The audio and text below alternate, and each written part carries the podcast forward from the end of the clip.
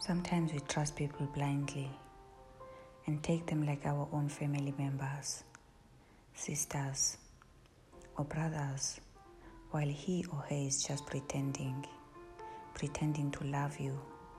But in reality, he or her is jealous, toxic, and secretly in competition with you. That's why I advise you pay more attention, more attention to the people around you, and choose more consciously. I wish you a nice Sunday. Lots of love. Tulani.